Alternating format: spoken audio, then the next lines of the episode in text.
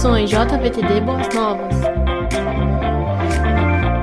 Queridos jovens, estamos mais uma vez juntos, o que alegra muito meu coração, e principalmente em perceber, como pastor da igreja, que vocês estão interessados em crescer espiritualmente, continuar crescendo. E fico muito feliz porque já temos estudado por semanas esse livro excelente, O Cristão Ateu, um livro que eu gostaria que você recomendasse para as pessoas amigas que têm a mesma fé que a gente, para que eles pudessem ler e ver enriquecida a sua vida através desse estudo. Nós vamos hoje é, fazer a compilação dos capítulos de 9 a 12, porque ele fala a respeito um pouco de felicidade pessoal, valor de vida financeira, como você compartilha a fé e ao mesmo tempo teu relacionamento com a igreja, o que é importantíssimo para nós. Então eu gostaria de nesse estudo em particular já convidar você para que na semana que vem, no nosso horário do culto, nós tenhamos realmente um momento para um bate-papo, uma conversa, para que você possa também tirar dúvidas a respeito do conteúdo bíblico, a respeito de dúvidas pessoais, o que será para nós todos, tanto para mim quanto para a liderança da nossa juventude, realmente um privilégio muito grande poder estar mais perto de vocês. Tá bom? Então aguarde as informações e na semana que vem então a gente fecha esse ciclo e vamos começar então o estudo de um novo livro é, já a partir do outro sábado. Então será uma oportunidade. Então nesse sábado e sábado que vem estamos ainda falando sobre o cristão ateu. Logo depois disso vamos para um novo tema. A liderança nossa já está discutindo é, qual a maior necessidade que vocês têm para que nós possamos chegar bem pertinho do coração de cada um de vocês, tá bom? Mas por esse momento muito obrigado pelo privilégio que você me concede de estar podendo abençoar o seu coração e a sua vida é, nesse nosso culto de sábado à noite, início da noite, o que é para mim um privilégio muito grande. Obrigado pelo teu carinho. Por favor, continue orando pela nossa igreja, continue participando sempre que você puder, de todo o movimento através da internet, nos nossos cultos online. A sua contribuição é muito importante. Não perca o vínculo com a gente. Nós estamos juntos, apesar da quarentena e do distanciamento social. Por favor, continue firme conosco. Mas, acima de tudo, parabéns, queridos jovens, pela iniciativa de vocês se manterem firmes, estudando um bom livro, estudando a palavra de Deus, fazendo as suas anotações, como vocês têm enviado para mim, o que emociona muito meu coração, que Deus realmente esteja cuidando nesse período de distanciamento social também da sua vida espiritual. E que Deus realmente permita que tudo isso passe e em breve estejamos juntos novamente para celebrarmos os nossos cultos aos sábados. Mas hoje vamos então adiantar um pouco mais e vamos então para a conclusão. Vamos dizer assim: estou juntando peças, não como se fosse um quebra-cabeça, porque está tudo bem delineado, mas Greg Rochelle ele diz que a maioria dos cristãos ateus que ele conhece hoje são ateus na sua maneira de ver por um motivo que eles creem em Deus mas, no entanto, estão determinados a viver a sua felicidade pessoal em detrimento daquilo que a Bíblia, a palavra de Deus, nos diz. Eu não sei se, querido jovem, este é teu estilo de vida. Você quer ser feliz a todo custo, não importam as circunstâncias. Tome muito cuidado com isto. A palavra de Deus nos ensina é, de maneira muito clara que muitas vezes nós podemos querer ganhar o mundo inteiro e podemos perder a nossa alma. A sua alma é muito importante, a sua vida é muito preciosa. Por favor, não cometa nenhum erro nesta área. Continue se mantendo bastante fiel ao Senhor e que assim Deus esteja abençoando tremendamente a tua vida. Por favor, faça isso. E nesse sentido de quando um cristão diz amar a Deus, mas, no entanto, só pensa a todo custo na sua própria felicidade. Ele nos recorda, entre todos os textos citados, aquele que nós já mencionamos logo no início do nosso estudo, Provérbios capítulo 14, é, que nos diz assim: há caminho que parece certo ao homem, mas no final conduz à morte. Este, esse texto bíblico, ele, ele me dá a ideia de que o nosso Deus, conhecendo bastante o nosso coração, e o sábio Salomão, sabendo a respeito de muitas coisas a respeito da vida, ele que ao invés de pedir é, felicidade, pedir dinheiro, pedir posses, quando Deus perguntou a Salomão: o que, que você deseja que eu lhe dê? E o que você me pedir eu vou lhe dar. Imagine, por exemplo, se Deus te desse essa oportunidade, o que você pediria? Salomão pediu sabedoria e Deus concedeu a ele toda a sabedoria. Tanto é que até hoje ele é considerado como um dos homens mais sábios que já existiram e viveram sobre a face da terra. E agora Salomão, do seu ponto de vista, contemplando tudo, o que ele possuía, vendo como o homem vivia, ele diz claramente o seguinte: há caminhos, a maneira de viver que para o homem parece ser a melhor coisa do mundo, a maior realização, a maior conquista, mas no final deste caminho o que ele encontra é a vala, a cova, a sepultura, porque a morte a sepultura iguala a todos nós, sem exceção. Parece que, ao olhar para esse texto, ele está falando a respeito de quanto que a felicidade, aquilo que a gente chama de felicidade humana, ela é efêmera, ela é passageira, ela existe, ela é verdadeira, mas ela é efêmera, porque ela necessita de quase tudo do nosso ser para que possamos chegar à conclusão que somos felizes. E é muito difícil nós mantermos o prato da fidelidade e da felicidade girando o tempo todo de maneira perfeita. Por quê? Infelizmente o mundo é imperfeito. Nós somos imperfeitos. As pessoas que estão ao nosso redor são imperfeitas. A igreja que você pertence é imperfeito. O pastor que você tem é imperfeito. Somos todos imperfeitos. Como eu posso ter um alvo grande de, de felicidade quando, no, no, no, entanto, vivemos num mundo de imperfeições. Ela é basicamente a loucura do desejo humano. Por isso que ele diz, analisando a vida humana, eu descubro que as pessoas que dizem crer em Deus e buscam ardentemente a felicidade pessoal a todo custo, vão encontrar uma vala, uma sepultura, vão encontrar a morte diante de si. E quando isso acontecer, somos igualados. Portanto, o mais importante não é o grau de felicidade que eu tenho na vida, mas o quanto eu sou feliz em vivendo a minha vida. E é isto que é a diferença entre pessoas e pessoas. Não significa que devemos nos contentar com pouco, não devemos ter conforto, devemos viver uma vida paupérrima. Não, não é nada disso. O grande problema é que quando a gente busca a felicidade a todo custo, a gente coloca o nosso coração nisto e a gente só luta por isto. Mas a vida não é a felicidade. A vida verdadeira é ter um relacionamento com Deus e ter felicidade no nosso relacionamento com Deus e ter intimidade nesse relacionamento. Porque quando eu estou íntimo de Deus e tenho comunhão permanente com Deus, tudo que está ao meu redor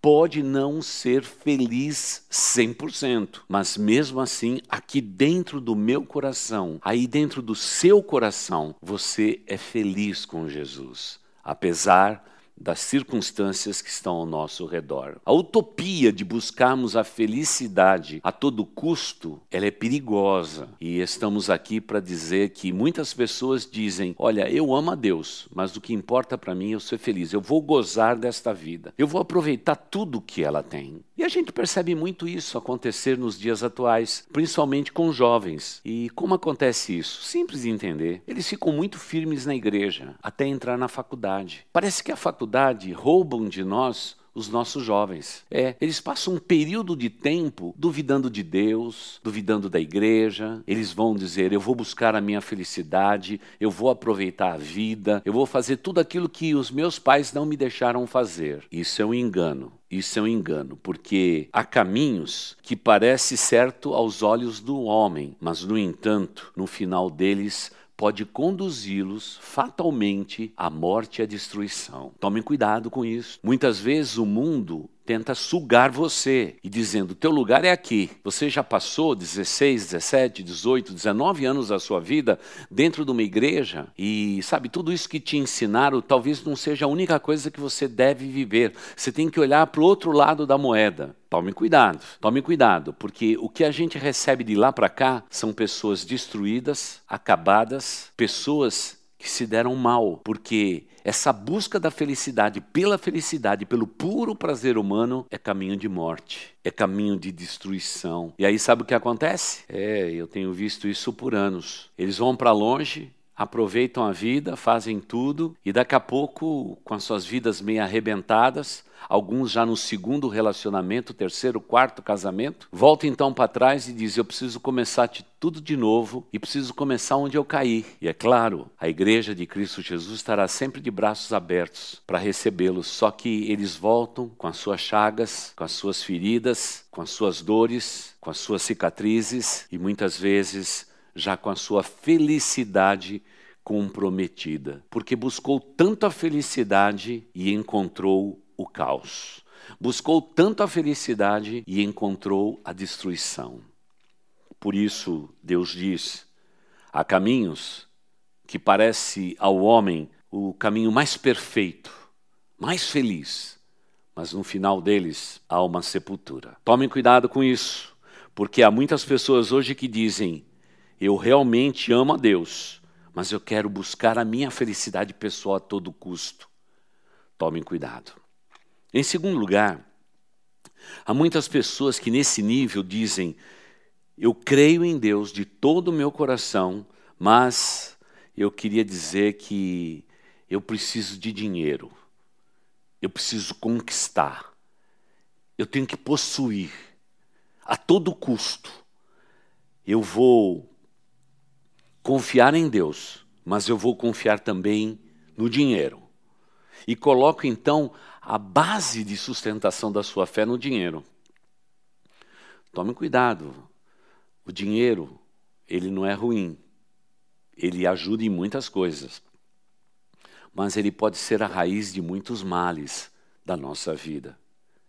O dinheiro existe para nos servir. Mas quando nós servimos ao dinheiro, ao potencial social, ao status e a tudo aquilo que o dinheiro pode nos trazer, significa que nós estamos sendo dominados pelo desejo de possuir. E aí, infelizmente, a nossa vida não funciona. Imagine comigo, por exemplo, países evoluídos da Europa, que eles têm tudo o que eles precisam na vida.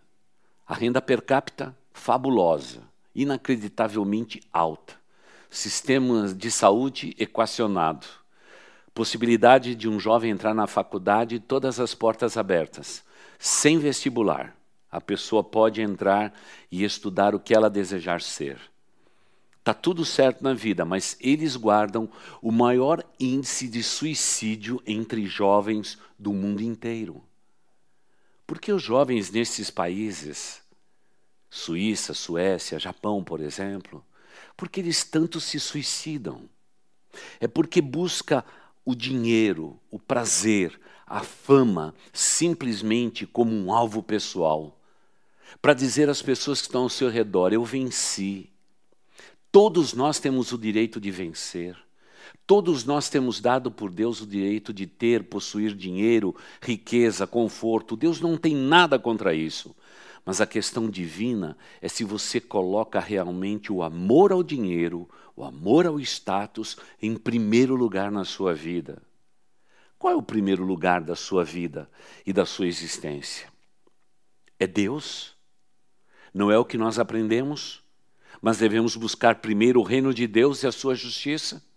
E todas as demais coisas não serão acrescentadas. O grande problema do jovem é que ele diz assim: Eu não sei se buscar a Deus em primeiro lugar vai permitir que todas as demais coisas me sejam acrescentadas. Por isso, corro atrás das demais coisas para acrescentar à minha vida. E quando eu tiver idade, já for velho, então eu vou servir a Deus. Princípio errado, não é isso que Deus estabeleceu em Sua palavra. Ele diz: Mas buscai primeiro o reino de Deus e a sua justiça, e todas as demais coisas vos serão acrescentadas. Você busca Deus e Deus te abençoa, Deus te faz próspero, Deus te faz feliz, Deus te faz abençoado sobre a face da terra. Por isso, onde está o teu coração, vai estar o seu tesouro também. Por isso, o texto bíblico que eu gostaria de separar agora é aquele de Lucas 16, 13, que nos diz assim: Nenhum servo pode servir a dois senhores, pois odiará um e amará ao outro, ou se dedicará a um e desprezará ao outro. Vocês não podem servir a Deus e ao dinheiro ao mesmo tempo. Não dá, não dá para fazer isto. O que é que Jesus está ensinando? Que nós não devemos ter dinheiro? Como já afirmei, não. Ele está dizendo que o amor às riquezas, o amor ao dinheiro, em primeiro lugar, pode destruir uma vida. E você sabe que isso é verdade. Quantas pessoas maravilhosas, capazes, que já passaram pelos bancos da nossa igreja, que agora possuem riqueza e dinheiro e se esqueceram de Deus, se esqueceram do Senhor. Na hora da escolha, entre dois senhores, ficaram com dinheiro. O resultado pode ser terrível e desastroso, porque é o melhor um pouco bocado nas mãos de Deus ou com Deus do que realmente vivermos da maior forma possível o mundo em que pensamos viver. Por isso, parece que há pessoas que nos dias de hoje dizem sempre assim: eu creio em Deus, pastor, de todo o meu coração, mas eu confio mais no dinheiro. Se eu tiver dinheiro, está tudo bem. Se eu não tiver dinheiro, não, tá, não está nada bem. Se você quer o segredo, o caminho de como você conquistar realmente tudo que você precisa, incluindo também o dinheiro, o dinheiro, as posses, o bem-estar, então faça o seguinte: comece com Deus realce o seu relacionamento com o Senhor. Seja sincero com Deus. Leia a sua palavra, ore todo dia, se ajoelhe aos pés da tua cama, clame a Deus pedindo sabedoria, diligência, responsabilidade, equilíbrio, maturidade. E o resultado é que você vai ser abençoado. Naturalmente reconheço que este tempo é um tempo muito difícil para falar a respeito de prosperidade, porque vivemos um tempo em que aparentemente parece que o mundo inteiro ficou de joelhos diante de uma pandemia como esta. Mas não nos enganemos. A pandemia sempre vem e passa. Mas aquilo que é a palavra do Senhor não passa. Fique com aquilo que é sólido. Fique com aquilo que é definitivo. Fique com a palavra de Deus. E é o Senhor Jesus Cristo dizendo: Queridos jovens, ninguém pode servir a dois senhores. Ou você vai amar um e desprezar o outro, ou você vai servir um e não servir ao outro. Ninguém pode servir a Deus e ao dinheiro. Sirva a Deus e Deus vai te conceder o que deseja o seu coração. E não há nenhuma contradição nisto. Sirva a Deus, se dedique a Deus e Deus haverá de abençoar tremendamente a sua vida. Talvez nesse ponto alguém me pergunte, pastor, mas por que será que eu conheço tantos cristãos que a sua vida financeira é enrolada, é, as pessoas têm tantas dificuldades para pagar as suas contas, de viver a vida, de fazer estudar o filho? O que, que acontece com cristãos que vivem desse modo, esse estilo de vida? Deixa eu contar um segredo para vocês. O grande problema é, destas pessoas é que eles não sabem administrar bem a sua vida financeira. Mas você é jovem. Você deve fazer de tudo para administrar muito bem a sua vida financeira. Lembre-se, você tem que estudar. Tem que estudar muito. Faça a sua graduação, a sua pós-graduação. Se especialize. Não fique procurando ser um monte de coisas. Seja bom em uma coisa, mas seja bom de verdade. Se dedique a ela. Entregue a sua profissão nas mãos de Deus e sirva a Deus através da sua profissionalidade. Eu tenho certeza que se você fizer isto, você vai ser uma pessoa próspera, uma pessoa que vai ter condições financeiras de vencer todos os desafios da sua vida sem a menor dificuldade. Eu sei disto, porque tenho contemplado ao longo desses mais de 40 anos de ministério, em que tenho dedicado toda a minha vida à igreja de Cristo Jesus, eu tenho visto isso na vida das pessoas. E eu percebo também em nossa igreja, todos os jovens que nesses últimos dez anos se dedicaram a estudar, a se pós-graduar, a ficar firme no emprego, a valorizar pequenas oportunidades de trabalho que têm, crescendo dentro das suas empresas, hoje são pessoas maravilhosas, pessoas que já têm a vida estável. Parece que, mesmo sendo tão jovens, com filhos pequenos ainda no colo, já conquistaram seus alvos pessoais. Como conseguiram isto? Conseguiram exatamente cumprindo aquele princípio que é imutável. Eu não vou colocar o meu coração em buscar a felicidade pela felicidade. Eu não vou colocar o meu coração a buscar o dinheiro pelo dinheiro. O dinheiro na minha mão significa oportunidade de poder cuidar da minha vida, da minha família, mas acima de tudo de honrar o nome de Deus. O termo meu de felicidade, eu estarei feliz enquanto eu fizer a vontade do meu Deus. Sendo assim, eu serei completamente feliz. Naturalmente, no capítulo que se segue, o nosso autor diz que é, as pessoas dizem hoje para ele: Eu creio em Deus, mas, mas, sempre tem um mas, né? Nos nossos capítulos, mas eu sequer consigo compartilhar a minha fé. Parece que compartilhar a fé ficou algo muito complexo nos dias de hoje. É interessante, nós somos a geração que, que mais estamos conectados. Sabemos a respeito de tudo instantaneamente. Se algo acontece no nosso país, em menos de um minuto todos já estão sabendo. Se algo acontece do outro lado do mundo, em menos de dez minutos já estamos sabendo, o mundo inteiro já está sabendo. Nunca nos comunicamos tanto. Mas, no entanto, é neste tempo é que nós não sabemos ainda compartilhar a nossa fé.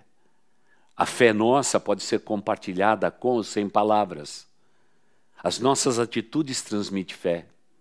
O nosso sorriso, a bondade do nosso coração, a generosidade da nossa vida, tudo isso faz com que as pessoas ao nosso redor perguntem: por que, que você age desse modo? Por que, que você é tão atencioso?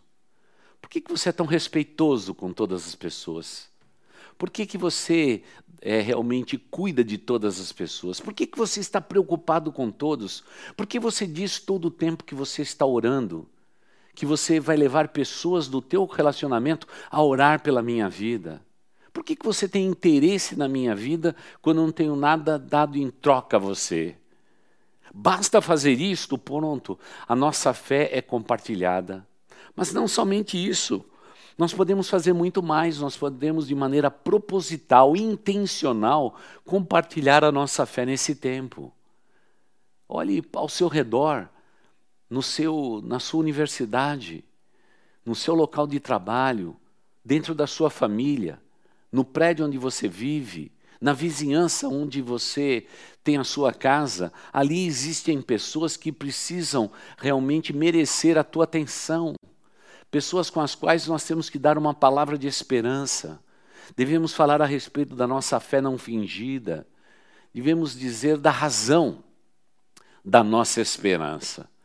E quando lia esse texto, eu me lembrei daquele texto maravilhoso da primeira carta de Pedro, capítulo 3, verso 15, que nos diz assim: Antes santifique Cristo como Senhor no coração, e estejam sempre preparados para responder a qualquer que lhes pedir a razão da esperança que há em vocês.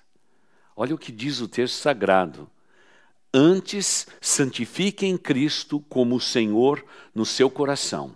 Estejam assim, sempre preparados para responder a qualquer que lhes pedir a razão da esperança que há em vocês. Esse texto de Pedro é muito claro em dizer que quando eu vivo uma vida de intimidade e comunhão com Deus, busco uma vida de santificação e pureza na presença de Deus, a minha vida se torna um sinal de Deus na face da terra, a tal ponto das pessoas nos perguntarem: qual é a razão da vossa esperança?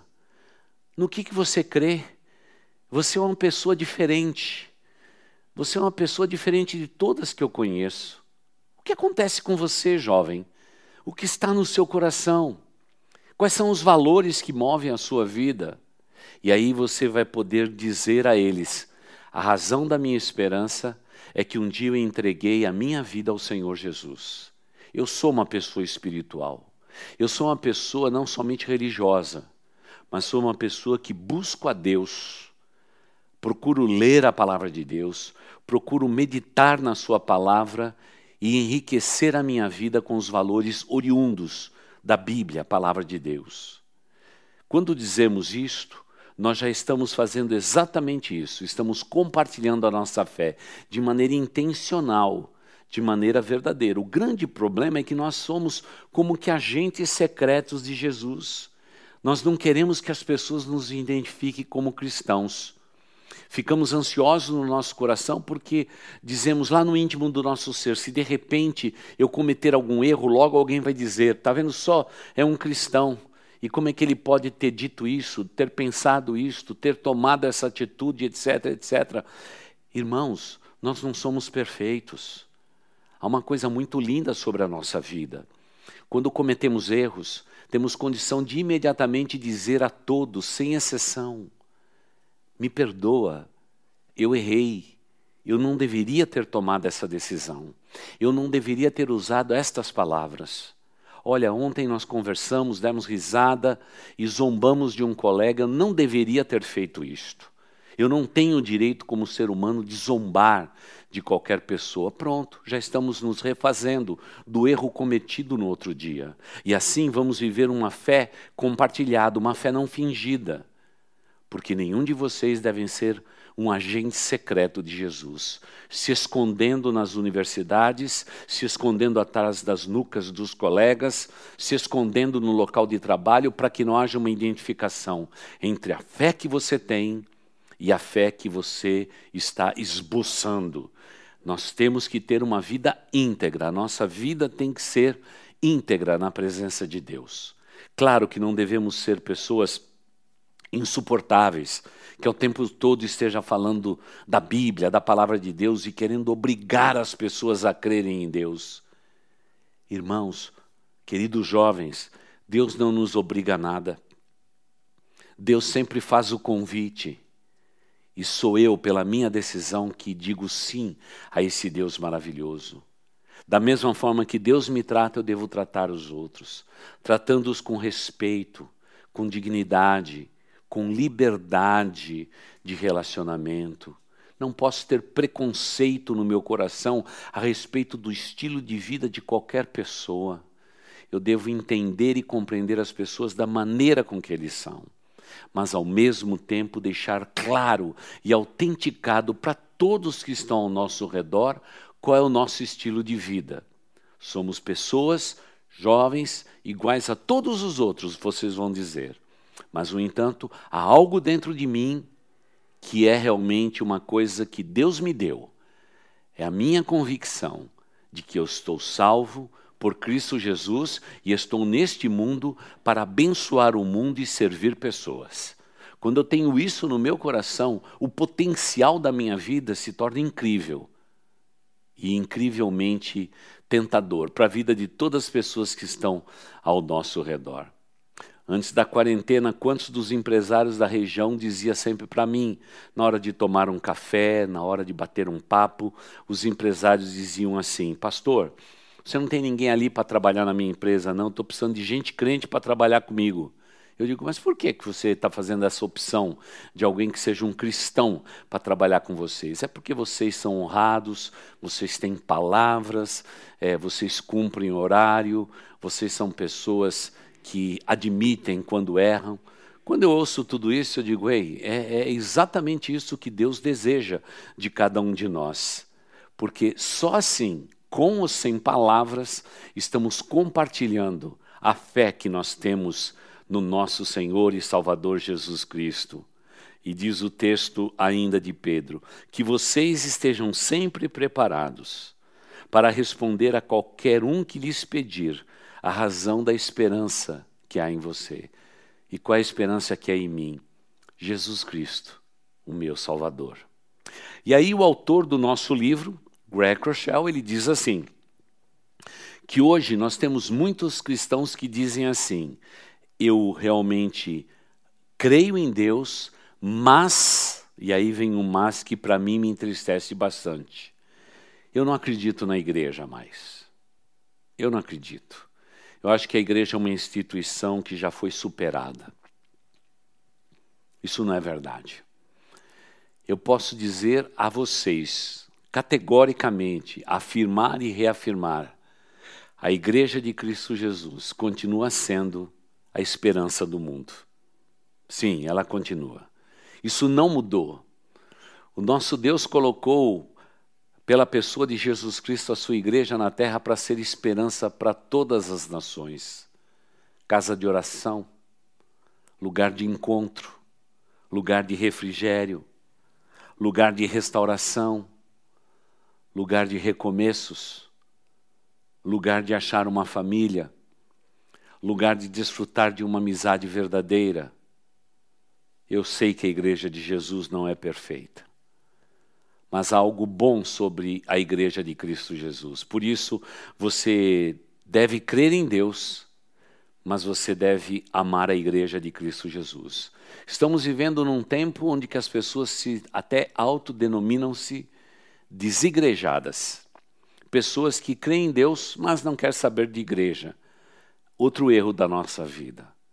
Deus, ele não cometeria um erro tão grave de instituir a igreja e agora dizer a cada pessoa: viva a sua fé sem ter comunhão, sem ter uma comunidade, sem ter uma igreja. Deus estabeleceu a nossa fé, mas a nossa fé sempre foi e sempre será comunitária.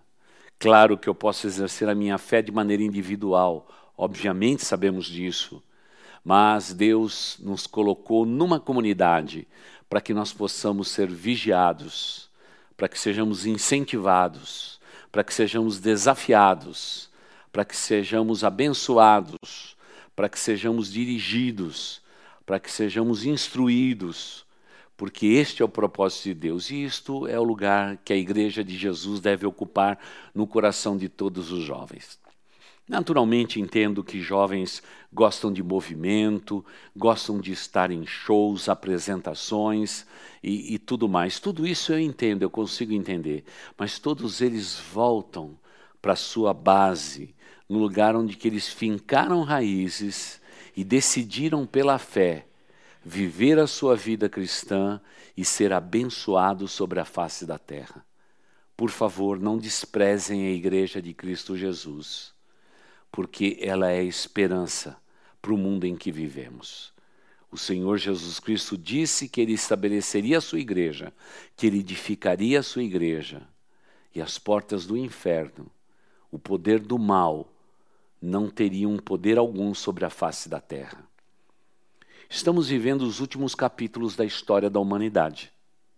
E haverá um tempo no futuro onde que o mundo estará submerso no mal a igreja de Cristo Jesus será arrebatada. Satanás dominará o mundo através do anticristo. Mas eu garanto que nenhum de vocês gostariam de viver nesse tempo. A respeito desse tempo, Deus diz: é o tempo de grande tribulação e sofrimento como nunca houve na face da terra.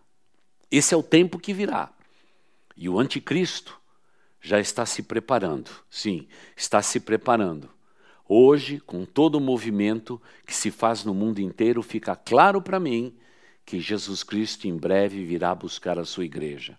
E será no dia do arrebatamento, onde que todos os crentes, simultaneamente, naquele centésimo de milésimo de segundo, dada a ordem de Deus, serão transladados, serão arrebatados, serão tirados deste mundo e levados aos céus. Naquele dia, jovens, homens, mulheres, vão correr para a nossa igreja, vão arrombar a porta da igreja se ela estiver fechada entrarão dentro da igreja para saber o que significa ter comunhão com Deus, buscar resposta para suas vidas, mas aí a igreja já foi embora e junto dela o Espírito Santo de Deus. Infelizmente será só nesse dia em que a maioria da humanidade vai descobrir quão importante sempre foi a igreja de Cristo Jesus.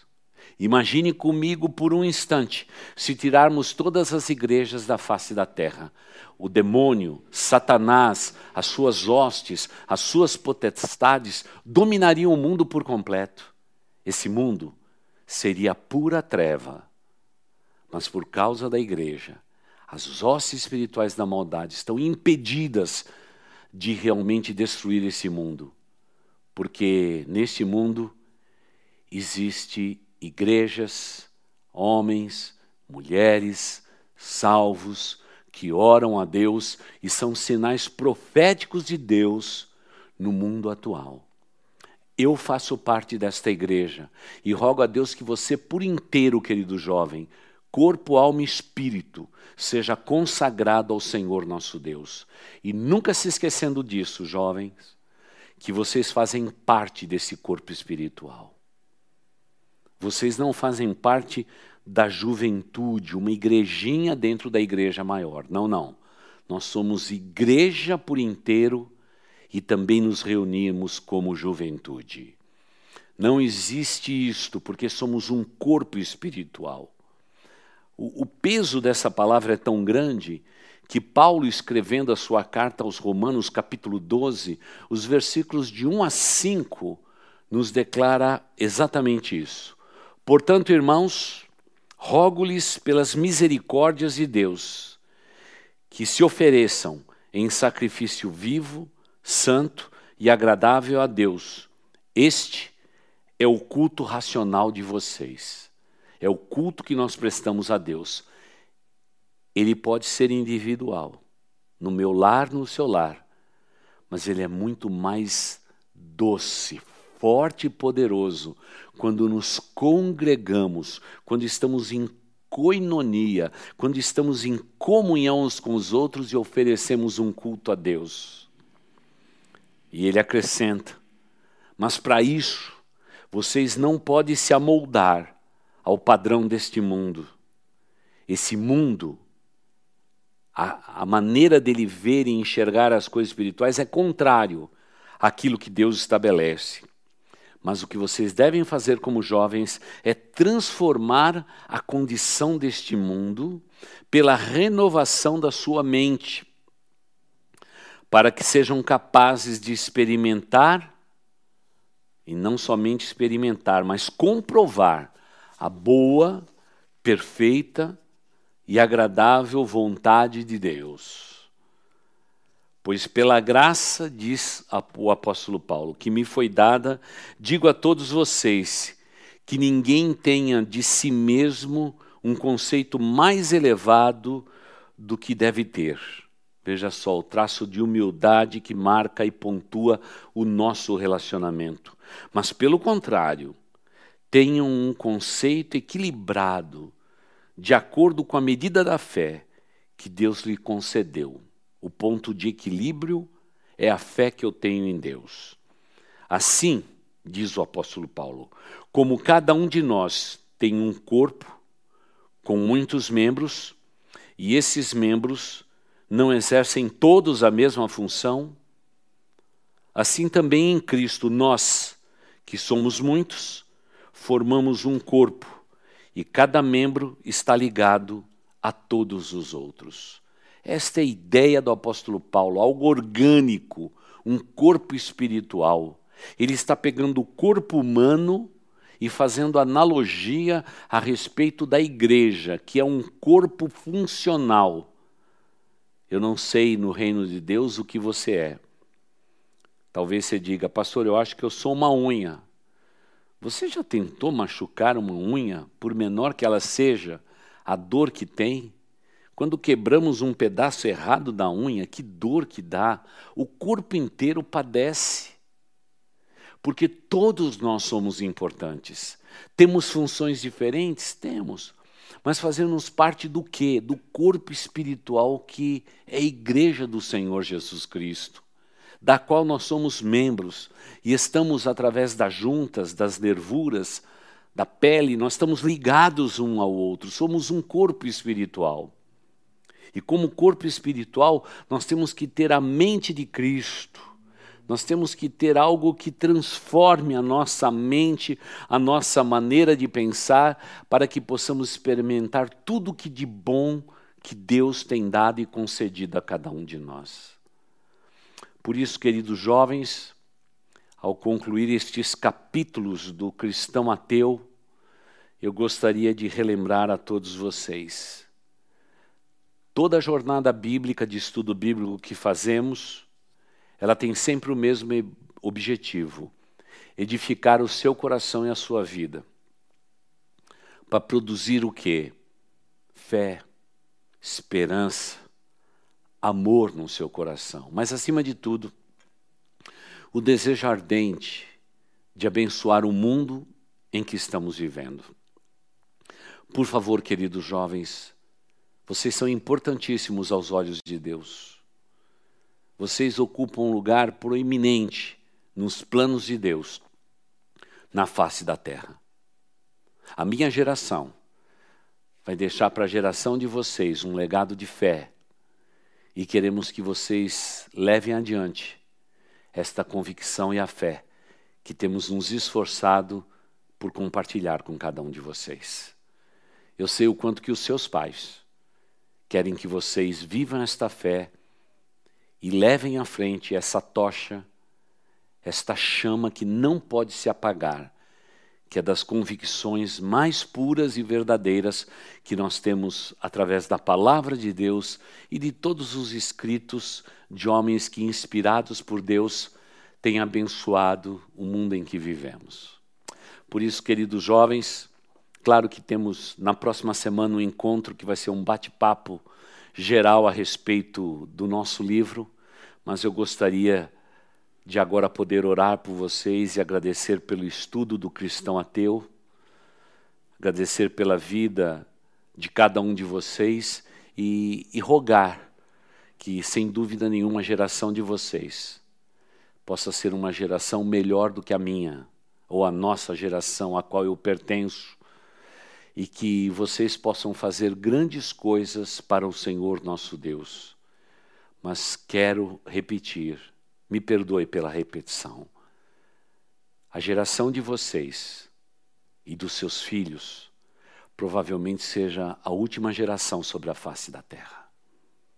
O mundo está sendo preparado para a chegada do Anticristo, o homem iníquo, que vem sobre a terra para traçar e escrever o último capítulo da história da humanidade. Por isso que estejamos preparados e estejamos, acima de tudo, prontos para viver um cristianismo autêntico. Nada de cristão ateus no nosso meio. Pessoas que dizem crer em Deus e, como diz o nosso autor, mas eu creio em Deus, mas eu creio em Deus e com vários senões não, não é assim que nós temos que viver. Temos que viver uma vida autêntica, íntegra, na presença do nosso Deus. E que assim Deus continue abençoando grandemente a sua vida hoje e sempre. Tá bom? Que Deus nos abençoe. Vamos orar.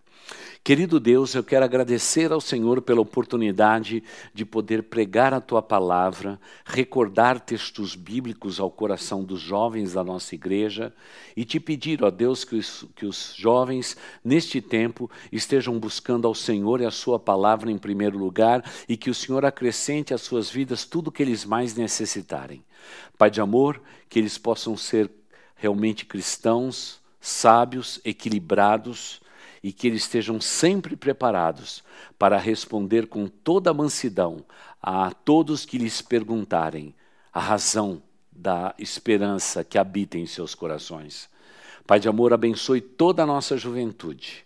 Que a tua graça, a tua bênção esteja sobre a vida de todos, porque este, Senhor Deus, é o meu desejo em favor deles, esta também é a minha oração, e eu oro assim em nome do Senhor Jesus Cristo. Amém.